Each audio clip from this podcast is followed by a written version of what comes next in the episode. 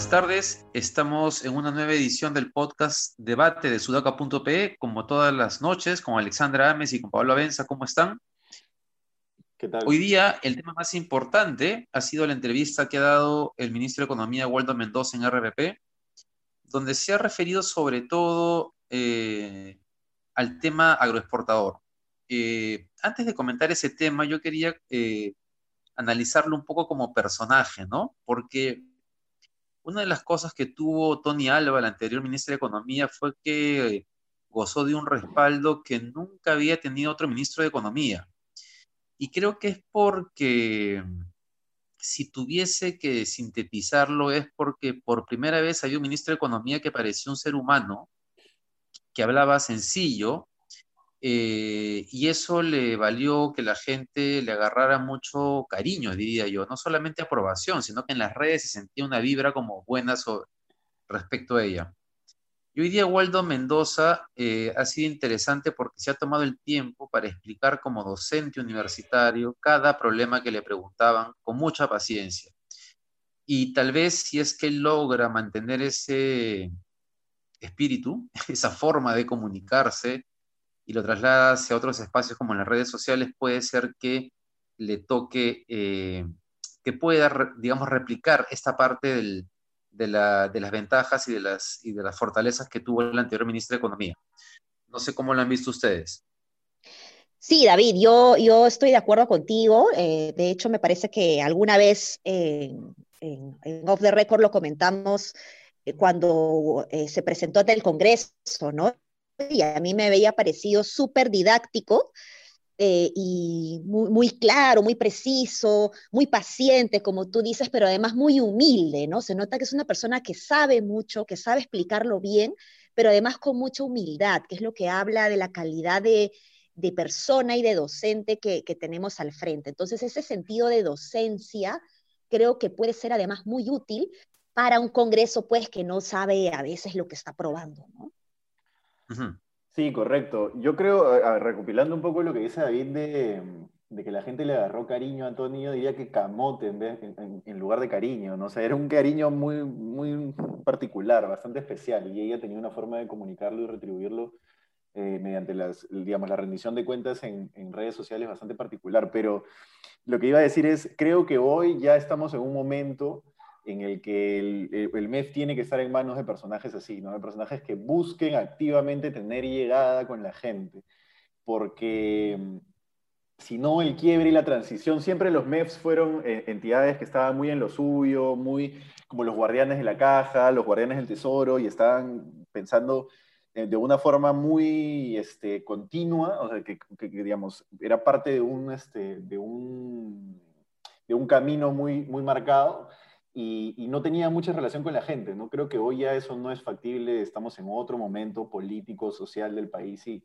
y para que ese quiebre no sea tan fuerte y de pronto llegue un mes pues, populista que cualquier cosa que le pide la gente diga, ya, suelten, aumenten, eh, trasladen presupuestos y tal, yo creo que MEFs que tengan un poco más de, de, búsqueda activa de llegar a la gente son, son necesarios. Entonces, bien, eso por ahí, bien. Y lo que dijo Waldo hoy, que la verdad le he escuchado adelantándole a la entrevista bastante, pero en general el perfil de Waldo me parece muy bueno, pero lo que dijo hoy, lo que le he escuchado, me parece también muy bueno.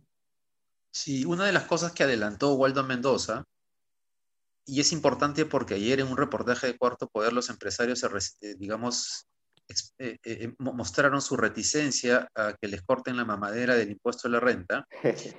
Waldo Mendoza fue muy claro en decir que el MEF siempre se había opuesto sistemáticamente a las exoneraciones tributarias o, subvenciones.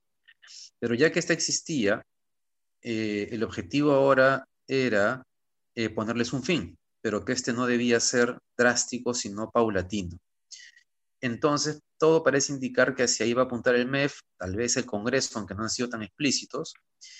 Y mm, más bien lo que sí defendió fue el régimen laboral agroexportador. Y tal vez ahí va a estar va a estar eh, el punto mayor de conflicto, porque es justamente lo que los trabajadores, los o sea, el paro estuvo orientado al tema laboral. El tema tributario ha sido una discusión más de especialistas, de analistas, de opinólogos, ¿no? Em, entonces va a haber un tema álgido esta semana respecto al tema laboral. Ahora, como dice Ale, Waldo se, se, refirió con mucha humildad porque dijo, esta va a ser una semana fascinante, dijo, porque vamos a escuchar la posición de los empresarios, los trabajadores, del MEF, del legislativo, pero él como tomándolo como algo chévere, como vamos a escucharnos y vamos a ver a dónde vamos, ¿no? Y eso ha sido como como que te da una dosis de tranquilidad. Es que de eso se trata. Lo cual no, quiere decir que va a ser que De eso se trata. Eh, eh, también cuando uno entra a la lógica de, las, de la toma de decisiones, uno necesita escuchar a todas las partes. Y lo que decía Waldo respecto a la historia del MEF, de cómo se opone de alguna manera a ciertos beneficios tributarios eh, y cómo estos de haber beneficios tributarios deberían ser temporales, en realidad responden a la lógica eh, de, toda política pública, y perdónenme que se me salga acá mi, mi, corazoncito de gestor público, pero eh, la, lógica de las políticas públicas es que generen un impacto. Una vez que éstas dejan de generar un impacto, se demuestra que no están generando el impacto esperado, se cambian o se mejoran. Entonces, el mismo Waldo Mendoza mencionó, el mismo ministro mencionó que eh, esta medida había ya ayudado ¿no? al sector y pues que probablemente pues el impacto que se ha generado en estos años ya no sea el mismo eh, si seguimos mirando hacia el futuro y por, lo tanto corresponde pues ir viendo cómo progresivamente va alcanzando la escala tributaria eh, normal. Y desde el punto de vista laboral, sin lugar a dudas, pues hay muchas posturas.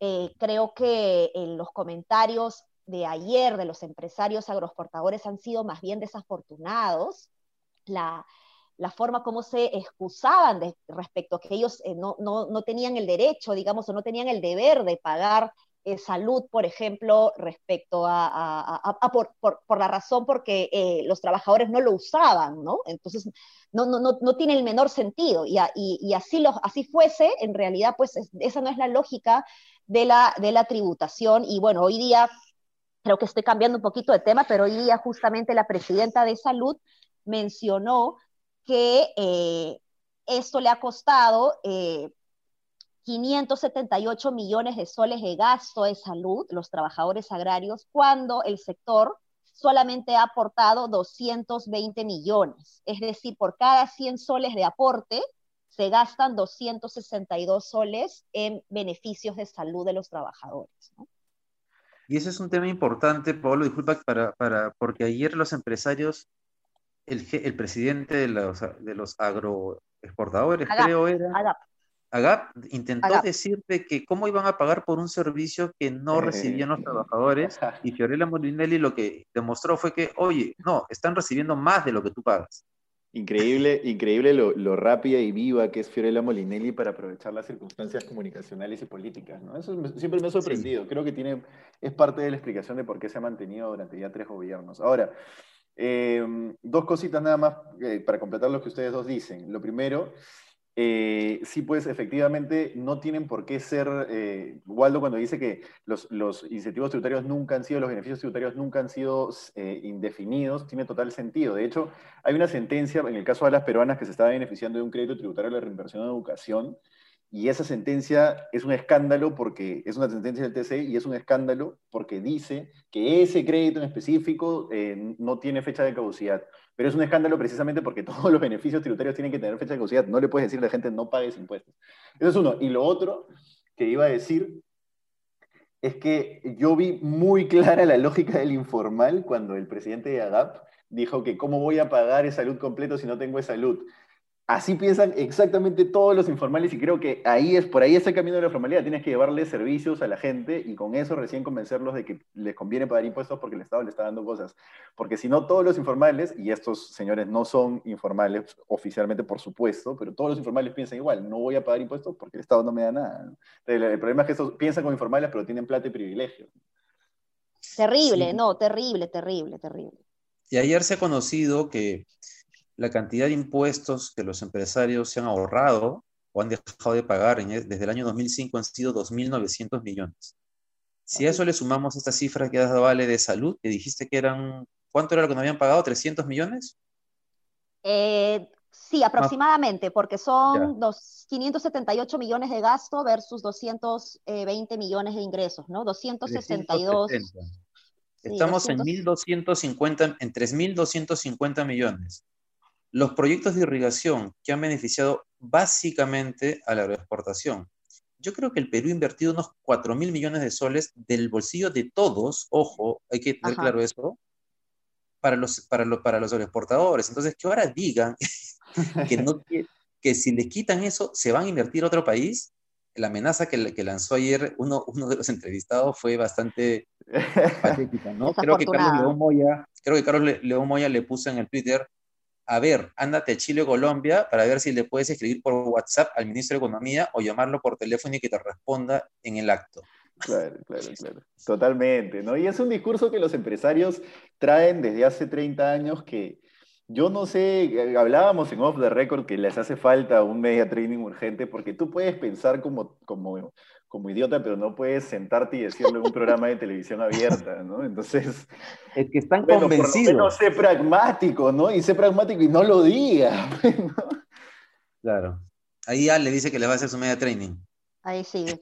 Boleto factura, me avisan nomás, queridos empresarios. Es que realmente, ¿no? Porque eso me hace acordar el, las declaraciones que tuvo el presidente de la Asociación de Clínicas Privadas, no sé si se acuerdan, durante la pandemia, que fueron nefastas, ¿no? Yo me acuerdo de una gran columna de, mi jefa Mariale que le ponía, no lo abrazaron de chiquito a este señor para que salga a decir esas cosas, o sea, imposible. claro, claro le han dado cariño. Pero sí, sí, eso.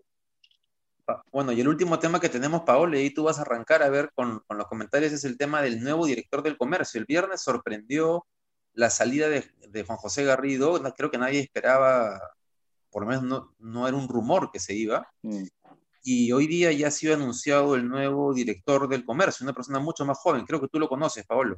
Sí, bueno, él es conocido en el diario y eh, yo lo, que podría decirte de eso es que a mí me parece absolutamente saludable que en el diario más importante del país todavía, digámoslo, si quieres desde una perspectiva cejada, pero que en el diario todavía como, que es como un referente en la cabeza, o sea, la persona que tiene que ver hacia adelante los próximos 5 o 10 años del diario, sea un periodista o sea, que ha hecho la carrera periodística desde, más allá del título que tenga, ojo, pero que ha hecho la carrera periodística desde abajo, desde el redactor. Probablemente no le costó tanto por, porque, porque es, Miro Quesada, ¿no? Familia, correcto, es parte de la familia, pero, pero al menos ha, hecho la carrera paso a paso, ¿no? Eso me parece absolutamente saludable.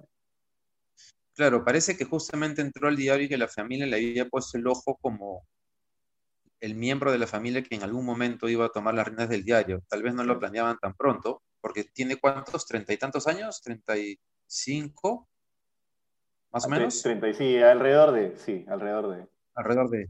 Pero claro, como tú dices, arrancó, digamos, volteando notas internacionales, ¿no? Y después pasó a ser jefe de proyectos y de pronto tiene esta responsabilidad enorme. Y lo que dicen, yo no lo conozco, es que más bien es una persona más progre que los anteriores directores y su segundo, que es Carlos Difícil, ¿no?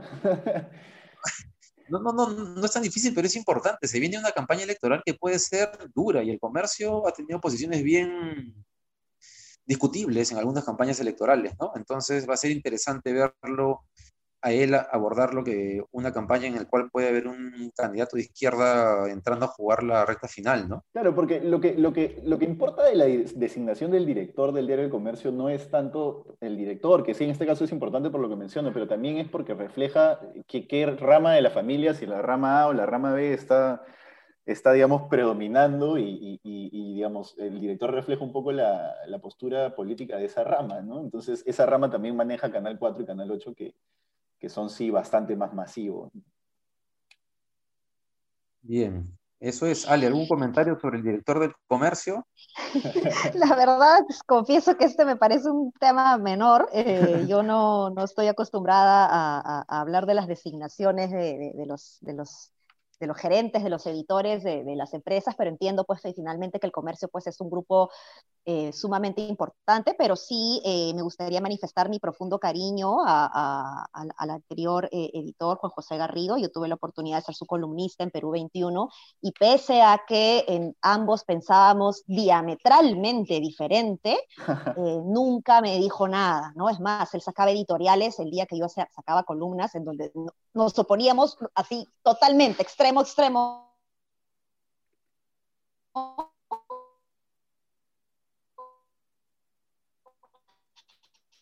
Y jamás me dijo nada, ¿no? Entonces, la información.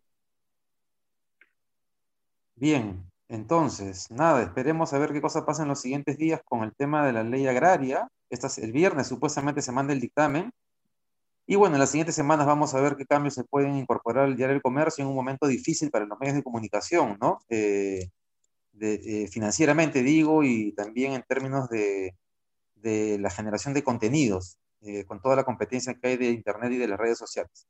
Bien, eso ha sido todo por hoy, entonces nos contactamos nuevamente mañana aquí en Debate, el podcast de sudaca.p. Listo, nos vemos. Chao. Chao. chao.